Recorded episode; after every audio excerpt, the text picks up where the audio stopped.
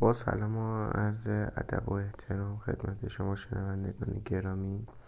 بنده یاسین رحمانی زاده هستم یه PUBG player pro player که قصد دارم برای شما در طی چند پادکست روش صحیح بازی و چگونه تبدیل به pro player شدن و بازی خوب و تا حدی که امکان داره یادتون بدم.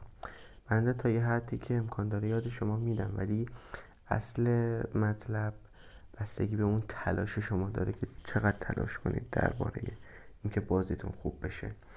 هر روز به طور میانگین روزی دو ساعت اگر بازی کنید در طی چهار ماه یا پنج ماه بازیتون خوب میشه.